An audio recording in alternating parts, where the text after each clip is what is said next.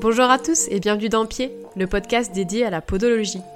Dans ce podcast, je donne la parole à des podos passionnés, à des experts et spécialistes pour vous faire découvrir notre métier, présenter l'ensemble de nos compétences, valoriser notre travail et vous prodiguer de précieux conseils. Je veux aussi partager avec vous l'envers du décor, l'envers du libéral et des contraintes liées à notre profession. Le principe est simple. Un épisode aborde un thème, présenté et discuté par un expert en la matière. J'espère vous aider, piquer votre curiosité, vous donner envie de nous découvrir, mais aussi vous donner envie de prendre soin de vous. Si vous avez aimé ce podcast, et pour l'aider à se développer, n'hésitez pas à partager, liker et commenter. Très bonne écoute Être professionnel de santé en libéral, c'est prenant, à tout point de vue. C'est prenant de gérer sa propre entreprise, son agenda, ses patients, le matériel, la compta, les imprévus. Sur le plan émotionnel, c'est très prenant de côtoyer tous les jours la douleur, parfois la détresse ou la colère de certains patients. S'ajoute à cela sa vie perso, sa deuxième vie quoi. Le sport, les amis, les passions, sa famille. Trouver un équilibre entre nos deux vies relève parfois du miracle. La charge de travail peut empiéter sur sa vie personnelle, ou les soucis familiaux peuvent s'inviter au cabinet. Comment faire pour se sentir moins débordé, moins dépassé? J'ai la chance d'interviewer aujourd'hui Sophie Mourier, psychopédagogue et fondatrice de Deep Tipa. Elle accompagne ses patients afin de leur permettre de prendre du recul, retrouver ou trouver une organisation et ainsi gagner en sérénité. J'espère que cet épisode rendra votre charge mentale un peu plus sexy et vous aidera à trouver des outils pour faciliter votre quotidien aussi bien à la maison qu'au travail. Eh ben merci Sophie d'avoir accepté cette interview. Avec plaisir, Fanny. Est-ce que tu peux nous parler un petit peu de toi et de ce qui t'a amené euh, bah, à changer de métier? Tu étais pharmacienne et maintenant euh, tu es devenue euh, psychopédagogue depuis bah, maintenant trois mois à temps plein, c'est ça? Oui, exactement. donc, comme tu l'as dit, je suis pharmacienne en officine. J'aimais beaucoup mon métier, j'aime encore, on peut dire. Euh, en fait, moi, j'ai beaucoup aimé euh, apprendre euh, lors de mes études en pharmacie. Euh, j'aimais euh, ce challenge de devoir apprendre beaucoup d'informations, les retenir et être performante au moment des, des, évaluations de fin d'année, des examens. voilà, j'aimais beaucoup ça. Et en fait, bah, quand je me suis mariée, puis après j'ai eu trois garçons, je me suis rendu compte que ce n'était pas le cas pour tout le monde d'aimer apprendre et que certains avaient euh, euh, même du mal à rentrer dans les apprentissages. Euh, j'avais un de mes enfants en particulier pour qui tous les apprentissages semblaient compliqués. Euh, à part les apprentissages sportifs pour lesquels il est euh, super à l'aise, mais à l'école, euh, voilà, tout était compliqué. Et donc, je me suis dit à un moment qu'il n'était pas possible de laisser ces enfants-là sur le bord de la route parce qu'ils ne rentraient pas dans le moule de l'école et parce qu'ils ne savaient pas en fait comment utiliser le potentiel qu'ils avaient. Et donc, euh, merci à mes garçons de m'avoir euh, emmené sur cette voie-là. Et donc, en 2016, j'ai décidé de me former à la psychopédagogie. Et euh, au début, j'ai j'ai commencé euh, progressivement en prenant quelques personnes euh, comme ci, comme ça. Et puis euh, le bouche à oreille a très bien fonctionné, ça a pris beaucoup d'ampleur. Et donc, bah, quatre ans après, j'ai décidé d'arrêter complètement la pharmacie et de passer à 100% sur Dix petits pas, qui est le nom de, qui est mon nom de psychopédagogue. D'accord, donc finalement, c'est avec la naissance de tes garçons et euh, les problèmes liés à leur scolarité que ça t'a amené progressivement vers euh, cette voie-là. Oui, exactement. Comment après tu l'as étendu, j'irais, à toute classe, euh, toute classe d'âge, parce qu'au départ on parle de problèmes scolaires et bah, tu donnes aussi des, tu, tu, reçois aussi des adultes, tu reçois tout type de personnes en fait. Bah, en fait, une fois que j'ai été formée, je me suis rendu compte que ces outils euh, pouvaient être utiles pour mes enfants, mais ils pouvaient aussi être utiles pour moi, euh, justement dans mon organisation, dans le fait d'apprendre ce nouveau métier. Euh, ça a changé aussi ma manière d'apprendre. J'ai changé de, de, manière de fonctionner, et je pense que je suis encore plus efficace maintenant que qu'il y a quelques années. En tous les cas, je prends encore plus de plaisir dans ces apprentissages. Donc c'est vrai que du coup, je me suis dit que c'était adapté à tous et aujourd'hui, j'accompagne euh, euh, des enfants à partir du CP euh, jusqu'au senior. Donc là, j'ai vraiment un, grand panel d'âge et ça fonctionne pour tous. D'accord. Ben, euh, pour rentrer, on va dire, dans le vif du sujet, euh, si moi, je, aujourd'hui, on fait cette interview ensemble, c'est que j'avais un, problème. Ouais. On a fait une séance ensemble, parce que pour que tout le monde sache, tu es une de mes patientes, à la base. Exactement. Depuis le tout début, d'ailleurs. Et euh, bah, j'ai vu aussi évoluer ton projet euh, en fur et à mesure euh, des ongles incarnés, euh, d'ongles incarnés en ongles incarnés. j'ai vu l'évolution de ta pratique. Et, ça. et bah, un jour, je t'ai exposé mon problème. bah, c'est que j'avais du mal à tout concilier.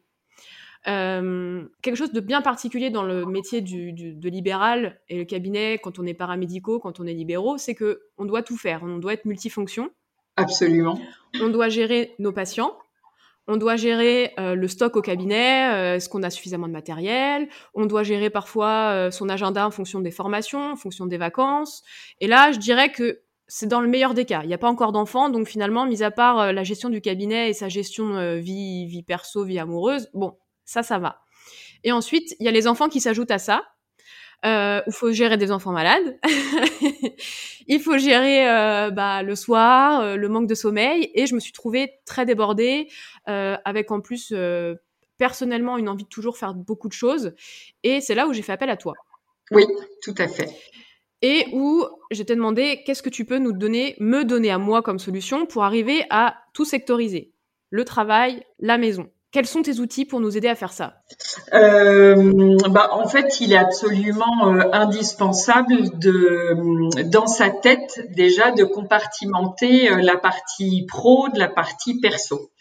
Euh, et il est indispensable de mettre des limites pour que la partie pro n'envahisse pas la partie perso. Il y a un moment où voilà, on n'est pas des sauveurs et il est important aussi de bah, de s'attacher à sa famille et, euh, et à soi-même pour pouvoir être ensuite performant au travail.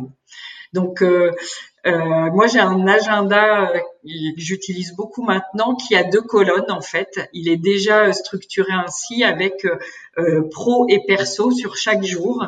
Donc, ça permet d'avoir un petit rappel tous les jours en se disant que bah, on a deux vies en fait. Et, et ensuite, j'utilise beaucoup à la fois des post-it, à la fois du sketch note pour euh, faire des, espèces de planning d'organisation. Donc euh, souvent, je fais un premier euh, planning sur trois mois qui me permet déjà de, de, voir les projets que je souhaite mener sur les trois mois à venir.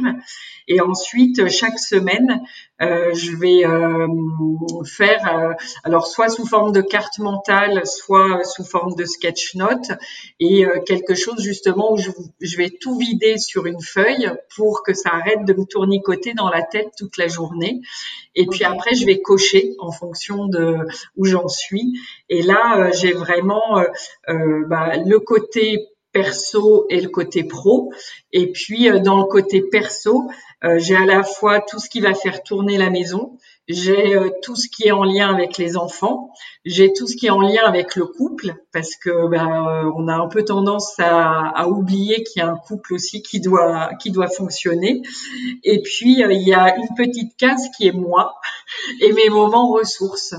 et j'essaye en fait de d'en tenir compte et de ne pas de ne pas les oublier. Et ça peut être des choses euh, très courte. Hein, euh, euh, se poser juste le temps de prendre un café, mais sans regarder son téléphone et en étant juste posé avec sa tasse, pour moi, c'est en tous les cas un de mes moments ressources et ça me permet vraiment de retrouver de l'énergie pour attaquer la suite.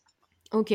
Déjà, dans ce que tu dis, moi, je retiens deux choses. C'est que la première, tu utilises un support papier. Donc, t'écris finalement. Tu, tu... Déjà, la première des choses, c'est sortir. Sortir ce qu'on a dans la tête et tout noter. Exactement. En fait, pour que le petit vélo il s'arrête de tourner, euh, il faut tout mettre sur papier, euh, donc de manière structurée ou non, de manière colorée ou pas, mais euh, mais voilà, il faut absolument pour moi en tous les cas, hein.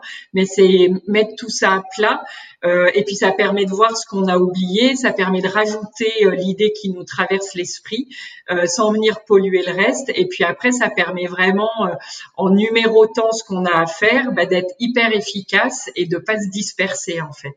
Ok. voilà. Et la deuxième des choses que j'ai retenues aussi, c'est que tu dis que tu fais un agenda, on va dire, sur le long terme, donc trois mois. Oui. Et après, tu découpes ça en objectifs à moyen et à court terme? Exactement. En fait, euh, j'ai un côté euh, euh, un peu architecte, c'est-à-dire que je décide de ce que je vais construire comme projet et comment je vais les organiser. Et puis une fois que j'ai tout organisé, bah, je deviens, je deviens vraiment l'ouvrière. Je réfléchis plus à la construction et je suis vraiment dans le jeu des potes et j'avance, j'avance, j'avance. Et quand je fonctionne comme ça, bah, du coup, je me rends compte que je suis vraiment super efficace parce que le matin, je me pose pas mille questions avant de commencer ma journée à me dire ah mais qu'est-ce que je vais faire aujourd'hui? Et puis si je fais ci et si je fais ça et puis hop on tombe sur un réseau social et hop on est emmené à autre chose. Donc voilà, en construisant comme ça, je me rends compte que je suis hyper efficace et que du coup entre, je peux mettre mes petits moments ressources de bah là je me fais une pause café, là je me fais une pause copine, là je me fais une pause, euh, je discute avec mes enfants. Mais voilà, j'arrive du coup beaucoup mieux à gérer mon temps et j'ai pas la tête dans le guidon du matin jusqu'au soir. Ok.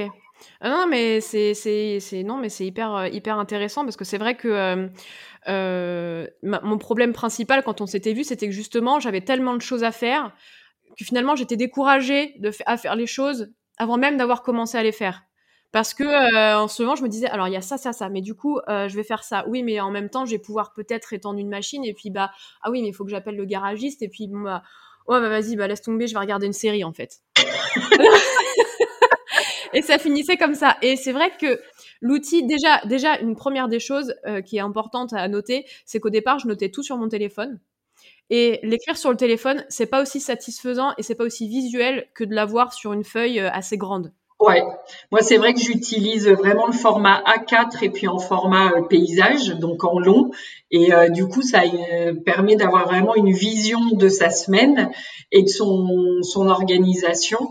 Et du coup, si en plus on fait des branches de couleurs ou des pavés de couleurs, bah, ça donne quelque chose de très visuel et ça fait qu'on a envie de s'y mettre. On n'a pas l'impression que c'est une to-do list rébarbative.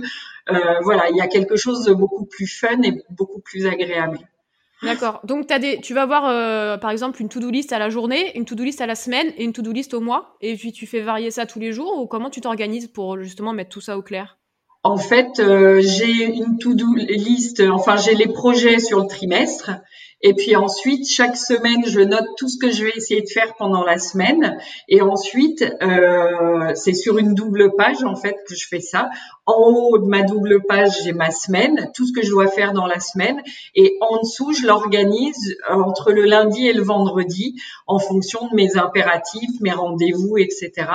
Et du coup, je me dis, bah lundi, il faut que je fasse ça, ça, ça et ça. Mardi, je vais faire ça, ça et ça. Et je m'assure que j'ai tout bien réparti euh, dans ma semaine. Et ensuite, j'essaye dans la mesure du possible euh, bah, de m'y tenir. Mais du coup, je sens que c'est comme ça que je suis vraiment efficace. Et il suffit qu'un jour, j'ai rien mis, ce que j'ai fait hier, par exemple.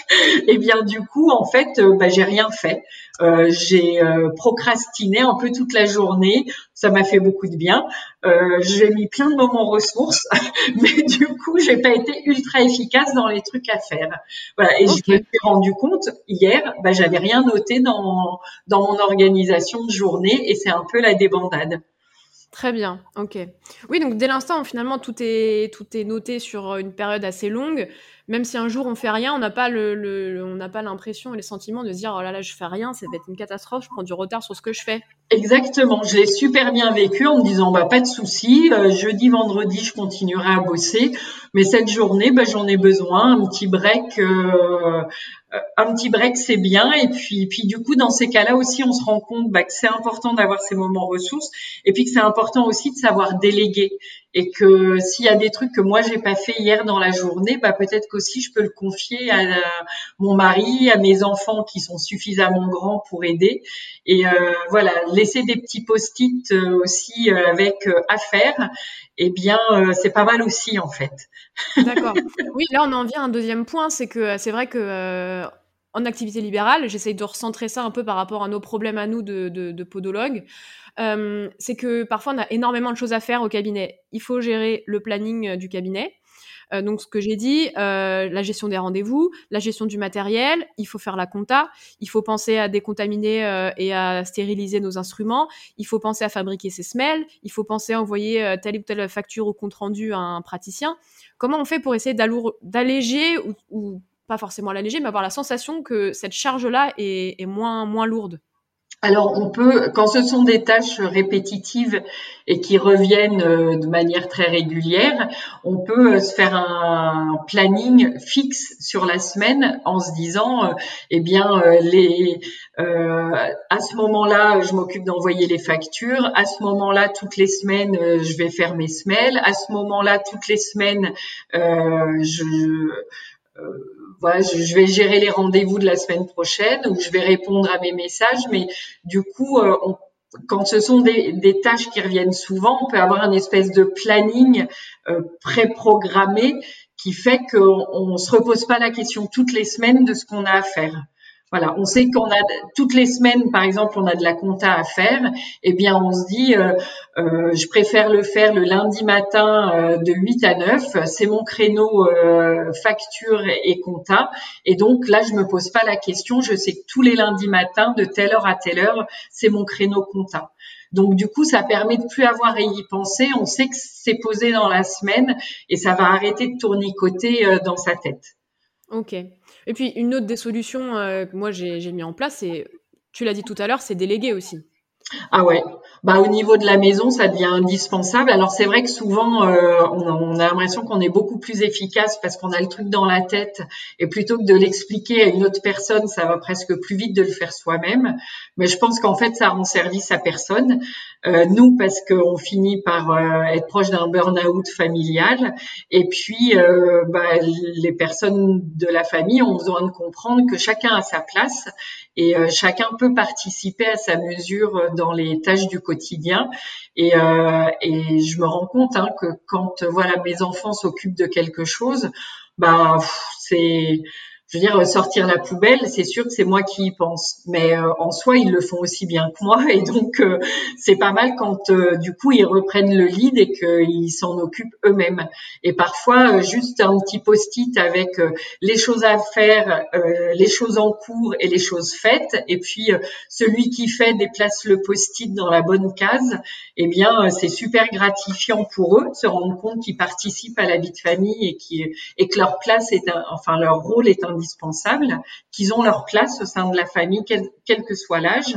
Et puis pour nous, bah, ça permet euh, de passer un moment de qualité avec eux plutôt que de s'énerver parce que la poubelle est pleine, la vaisselle est à vider et le linge est à étendre. Oui, ok. Donc on a aussi un côté euh, superwoman euh, qu'il faut arriver de temps en temps à lâcher euh, pour que tout le monde euh, bah, fasse sa part. C'est comme le petit colibri, chacun fait sa part et du coup, euh, bah, plus on est nombreux à participer, mieux les choses se font en fait. Oui, c'est en fait, je dirais que la, plus grande difficulté, c'est presque le lâcher prise et d'accepter de déléguer des choses. Oui, exactement. parfois, on, est, on, est, fatigué parce qu'on pense faire beaucoup de choses, mais c'est juste qu'on n'est aussi pas dans la capacité à le faire. Je prends l'exemple tout simple. moi, je sais pas dire non. Donc, euh, quand euh, au début je gérais, euh, là je parle uniquement au cabinet, quand je gérais les appels au cabinet, que mon agenda était plein et que j'avais un patient qui était là, oh là là, mais là j'ai trop mal faire quelque chose, bah j'arrivais toujours à caser mon patient quelque part dans, mon, dans ma semaine. Donc j'avais des journées où bah des fois j'avais pas le temps d'aller faire pipi, j'avais pas le temps de manger, j'avais même pas le temps de, de, de respirer. Et depuis que j'ai pris un secrétaire téléphonique, eh ben c'est le secrétariat qui dit non à ma place. Ouais. Et ça, j'avoue que ça a été, ça a été un grand soulagement de me dire, euh, bah ok, s'il y a des choses que je sais pas faire, que je n'arrive pas à faire, et eh ben euh, délègue-les parce que tu en seras, seras plus détendu. Donc effectivement, peut-être que mon agenda il est moins overbooké, overchargé, il est moins plein à craquer, mais euh, mais c'est un tel bonheur de pas avoir cette charge là en fait. Ouais, c'est ça. Bah là, c'est important de se rendre compte qu'il vaut mieux déléguer, même si ça a un coût on gagne tellement en qualité de vie et en qualité de travail aussi que ça vaut vraiment la peine de le faire. Pour la compta, par exemple, c'est pareil. Euh, est-ce qu'on adore ça et est-ce qu'on est performant sur la compta? Peut-être pas. Et peut-être qu'il vaut mieux sur ce temps de compta remplir son agenda avec deux patients supplémentaires et déléguer la compta à quelqu'un qui fait ça très bien euh, et s'enlever ce stress voilà, il faut accepter que en fait, dans une grande entreprise, euh, un podologue, il a juste à euh, faire son métier de podologue et tout le reste est géré par une secrétaire, un N plus 1, un N plus 2, euh, voilà. Et il y aurait uniquement à faire son métier de podologue. Et là, parce qu'on est auto-entrepreneur ou parce qu'on a son entreprise ou parce qu'on est en libéral, bah, on se retrouve en fait à devoir tout faire. Euh, il faut faire la com, il faut prendre les rendez-vous, il faut faire la compta, il faut faire les achats de matériel, il faut faire il faut, il faut, il faut, il faut faire le ménage, il faut désinfecter. Enfin, voilà. Et eh ben, il y a un moment où sur certaines tâches, euh, je pense qu'il faut vraiment arriver à déléguer pour se recentrer sur euh, notre métier principal et sur ce pourquoi on a vraiment décidé d'être dans cette situation de libéral. Oui, et puis, alors effectivement, tout a un coût, mais euh, déjà, il y a quand même beaucoup de, choses qu'on met en place qui sont déductibles de nos charges, donc forcément, ce qu'on va mettre, par exemple, dans le secrétariat téléphonique ou dans la compta, bah, c'est quelque chose qu'on mettra peut-être moins dans l'URSSAF et dans les impôts au final. Donc, on est un peu gagnant quoi qu'il arrive. Alors oui, c'est un coût, mais je dirais que tout, tout, tout a un coût maintenant. Un coût et le, le, confort qui va être gagné, euh, bah, il a un coût aussi parce que entre euh, finalement un ou deux patients qu'on pourra prendre en plus parce que euh, justement on n'a pas cette compta ou ce secrétariat à faire, bah, du coup on est beaucoup plus productif et en fait quasiment ça va payer ce, le, le fait de faire appel à une aide extérieure sur ces tâches qui nous plaisent pas. Bah, surtout que je là, je prends l'exemple du secrétaire téléphonique, du fait que je gère plus les appels, que j'ai plus un agenda qui est plein à craquer ou euh, je sais, je, sais pas comment je vais faire pour réussir à tenir dans le rythme. Bah, j'ai plus de temps quand j'ai un collègue qui, qui toque à la porte et qui dit Fanny, tu peux venir voir deux secondes, j'ai un truc. Bah là, j'y vais sans problème quitte à mm. avoir 2-3 minutes de retard dans ma journée, mais c'est pas grave, je sais que ça va être gérable. Avant, c'était même pas gérable, c'est limite si j'entendais pas que ça toquait à la porte, quoi. Trop dans, trop dans, trop dans l'urgence. Alors que là, je, c'est ça. Et donc finalement, j'ai privilégié des temps, euh, des temps physiques avec, euh, avec des, des, des, patients qui viennent au cabinet parfois pour autre chose, chez le médecin généraliste, chez le kiné. Et euh, non, c'est vrai que pour le coup, c'est on, on, sent plus plus performant dans notre métier en fait. Exactement. On gagne en qualité vraiment de travail et euh, du coup, bah, ça permet vraiment d'avoir la satisfaction en fait d'avoir bien travaillé. Et ça, quand on est euh, sous l'eau, eh bien, on perd ce sentiment de d'avoir bien fait les choses. Et euh, c'est là où on, ensuite on va droit euh, vers le burn-out euh, parce qu'il nous manque rien que ça, cette satisfaction d'avoir pu mener ses tâches de A jusqu'à Z dans sa journée. quand on s'arrête au milieu, en fait, il y a un tel sentiment de frustration et d'insatisfaction qu'il y a un moment où moralement c'est compliqué en fait. Ouais, puis on finit même par perdre un peu en qualité de soins. Je, je me vois face à certains patients où je le soigne, puis je sais que par exemple, ce serait peut-être pas mal que je lui propose une orthoplastie pour décharger une zone, euh, voilà. Et en fait, bah, pris dans l'urgence parce que je suis trop en retard, parce que machin, je me dis, bah non, je, je lui propose pas parce que là, j'ai pas le temps. Donc finalement, on en vient à proposer avoir une prise en charge qui est même un peu dégradée, quoi. Tellement on est, euh, on a le cerveau en ébullition. Exactement. Puis pendant qu'il parle, euh, on se rend compte tout d'un coup qu'on était parti dans notre to-do list et qu'on n'est déjà plus là parce qu'on pensait au rendez-vous d'après et à celui d'après et à l'heure à laquelle on va finir et qu'on n'aura pas le temps de faire les courses avant de rentrer. Et je pense que ces situations-là, en fait, elles dégradent la qualité de notre travail. Ah, mais ça, c'est certain. Et là, on parlait purement charge de travail, mais euh, nous, on a un rôle de soignant, donc on voit des gens avec euh, des problèmes euh, physiques, mais parfois des problèmes moraux, un contexte parfois un peu lourd. Euh, comment on fait justement pour gérer cette charge émotionnelle qui se rajoute à notre charge de travail? Alors moi j'aime bien dire que il est important de cloisonner les émotions du cabinet avec celles qu'on va vivre au niveau familial.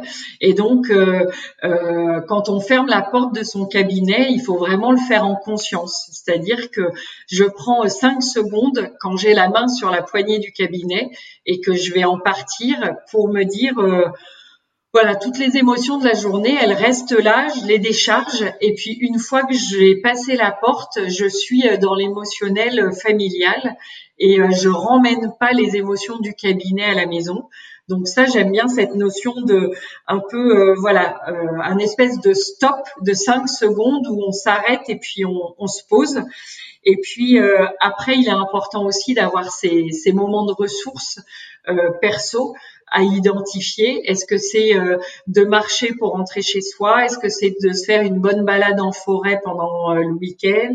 Euh, Est-ce que c'est de prendre un thé bien chaud, enrubané dans une couverture blottie dans le canapé? Voilà. Mais qu'on identifie ces temps où on, peut vraiment se laisser aller. Et puis après, en tant qu'accompagnant, quand on sent que la marmite elle est en train de trop se remplir et qu'on il y a besoin de soupape, et eh bien c'est de faire appel à un professionnel qui va pouvoir euh, écouter ce qu'on a à dire, qui va pouvoir nous aider à gérer l'émotionnel, euh, qui va pouvoir euh, bah, prendre soin de nous aussi comme nous on le fait avec nos clients. Oui, mais tu vois, quelque chose que j'ai remarqué, du fait que je sois soignante et que je vois beaucoup de patients, j'ai eu un moment de ma vie où c'était très très très compliqué et bah, j'ai du mal à trouver une personne parce que je connais tout le monde aux alentours. Je connais les médecins généralistes, je connais les psychologues, je connais, euh, je connais tous les praticiens. Donc pour arriver à trouver quelqu'un euh, à qui et surtout je, je le vois même quand euh, j'étais enceinte et que j'allais en j'allais faire mon suivi gynéco avec mon gynéco donc qui est loin de mon travail qui est loin de tout ça euh, bah j'allais le voir. Et comme il sait que je suis du, du, médical et ben en fait à aucun moment il s'intéresse à moi mais on parlait euh, bah il me parlait de ses pieds euh, et non mais c'est vrai que c'est pas facile d'être dans ce monde là où finalement on, a du mal à trouver un, un interlocuteur avec qui on peut on peut aussi vider son sac quoi oui. Alors après, euh, on peut vraiment euh, déjà aller loin, effectivement, du lieu du cabinet ou du lieu où on habite, euh, partir vraiment dans le sens inverse au niveau géographique. Et puis après, c'est de ne pas dire quel est son métier ou de botter un peu en touche voilà, si on n'a pas envie de le dire, ou alors après, c'est de dire, écoutez, euh, je suis dans la partie médicale, mais j'ai surtout pas envie qu'on parle de médical. Je viens vraiment là pour que vous preniez soin de moi. Et ça, euh, il y a des personnes accompagnantes qui sont capables de l'entendre et qui comprennent que là, elles ont intérêt à être hyper efficaces parce qu'elles ont, elles ont du travail, quoi.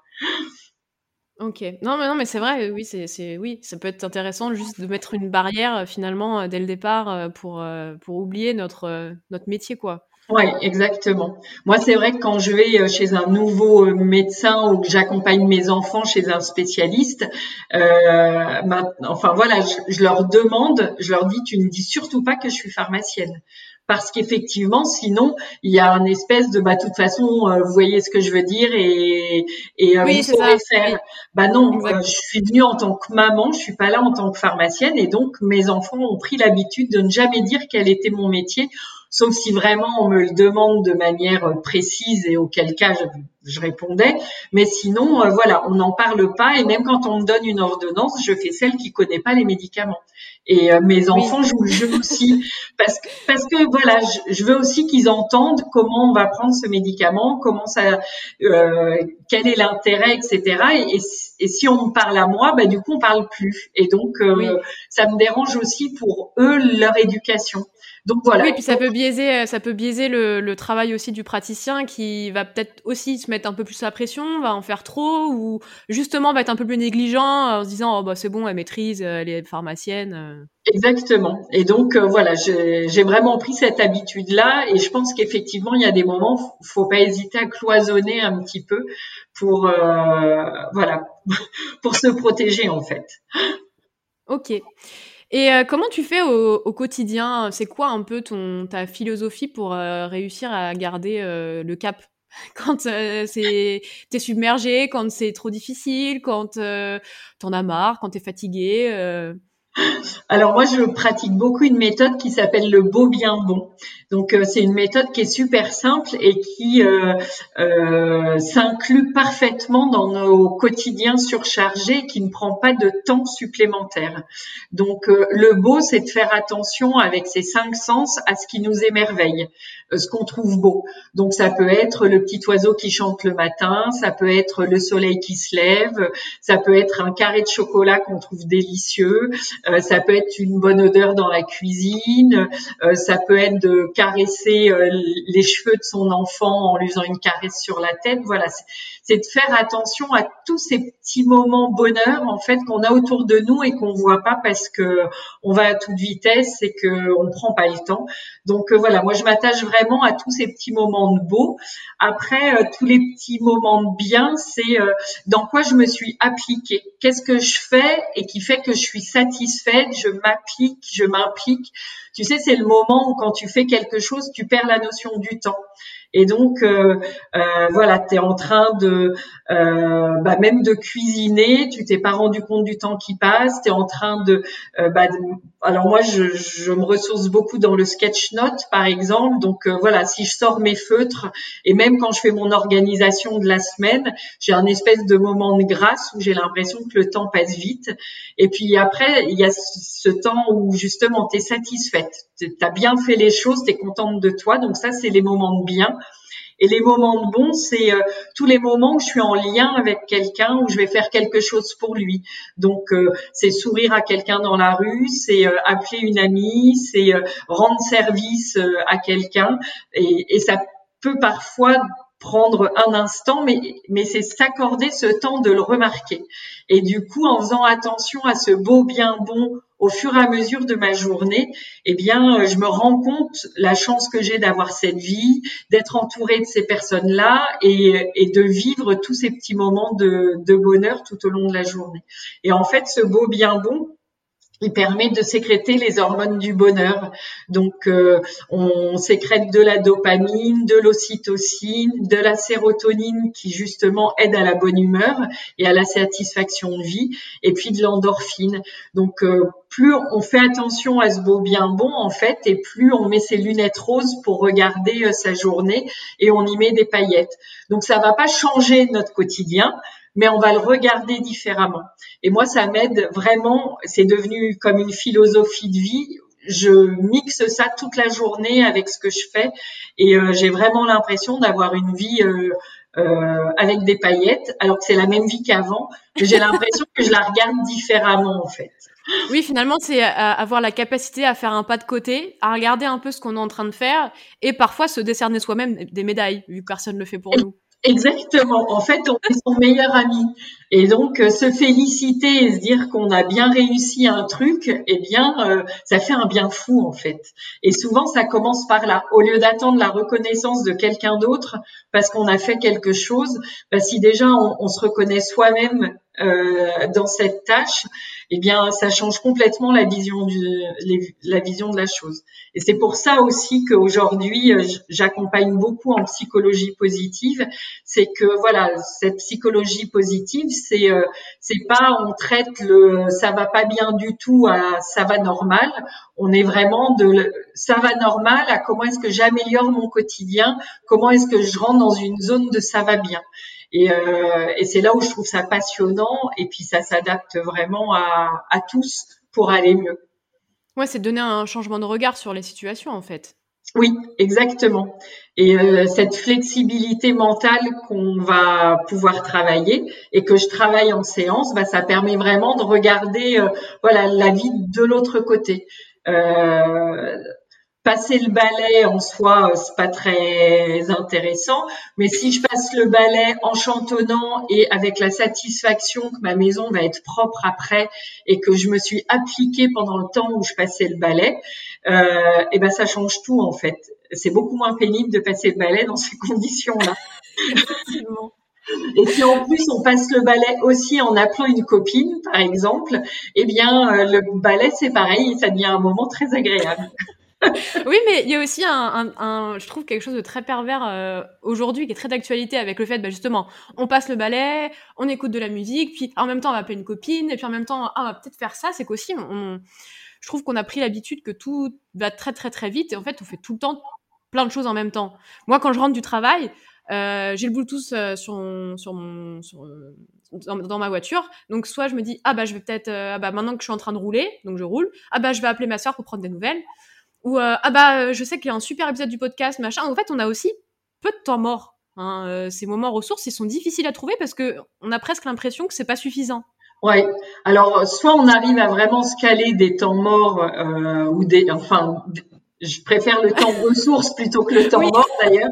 Soit on se cale le temps ressources dans sa journée, soit si on n'arrive pas à avoir ces temps ressources, eh bien voilà, c'est pendant le trajet en voiture, c'est fini. Je coupe tout, je parle à personne, je me pose et j'essaye juste de me concentrer sur le fait que je suis en train de conduire et j'essaye de chaque fois que j'ai une idée qui me vient sur le ah je devrais faire ou tiens il serait bien que hop je la chasse et je reviens au fait que voilà j'ai besoin de ce temps pour moi et, euh, ça peut être bon aussi de faire ça. Bah ouais, c'est, je crois qu'on a fait le tour de pas mal de, choses. On a parlé de la charge de travail, ce, déjà tout noter. Si, si, je résume à peu près ce qu'on a dit, c'est déjà euh, noter sur papier, c'est hyper important, et tout noter, tout sortir de sa tête pour éviter que justement ça, ça continue de cogiter là-haut. Ouais. Euh, faire une organisation sur le long terme et sur le court terme pour avoir, on va dire, suivre l'évolution jusqu'à atteindre notre objectif. Exactement. Et déléguer pour ce qui est de la charge de travail. On n'aime pas faire de la compta, bah pourquoi faire de la compta quand on n'aime pas et qu'on n'est pas performant et qu'on a l'impression de perdre du temps? Donc euh, déléguer à d'autres professionnels ou à la maison aux, membres, aux autres membres de la famille. Exactement, oui, tout à fait. Et ensuite, pour tout ce qui est côté émotionnel, arriver vraiment à cloisonner, on ferme la porte du cabinet, et ben on ferme la porte aux émotions du cabinet, on les reprendra le lendemain matin. Exactement, oui. Et trouver du temps pour soi. C'est ça en sachant que ce temps peut être très court. Voilà, il ne faut pas s'imaginer que ça va euh, rajouter du temps dans notre journée, mais euh, ça peut être vraiment des instants. Il euh, n'y a pas besoin de trouver une heure ou une demi-heure. Hein. Parfois, l'espèce de deux minutes où on fait un break et on s'arrête, juste se dire stop, ben ça suffit en fait. Hein. Ça peut vraiment être très court. Et puis ne pas perdre de de vue que ben, pour monter une montagne, euh, il faut y aller par petits pas. Et, euh, ça, c'est ma philosophie de vie, et c'est pour ça que voilà, ma structure s'appelle 10 petits pas. C'est que voilà, on peut pas faire un pas gigantesque. Il faut y aller petit à petit et il faut s'autoriser ces petits pas pour progresser. Ok, bah merci beaucoup d'avoir accepté cette interview. C'était hyper intéressant. Oui, merci pour cet échange, Fanny. Vous pouvez retrouver tous les épisodes de Pied sur l'ensemble des plateformes d'écoute et suivre les dernières informations sur Instagram via les comptes Pied et Podoxygène. Si vous avez aimé ce podcast et pour l'aider à se développer, n'hésitez pas à partager, liker et commenter. À très bientôt!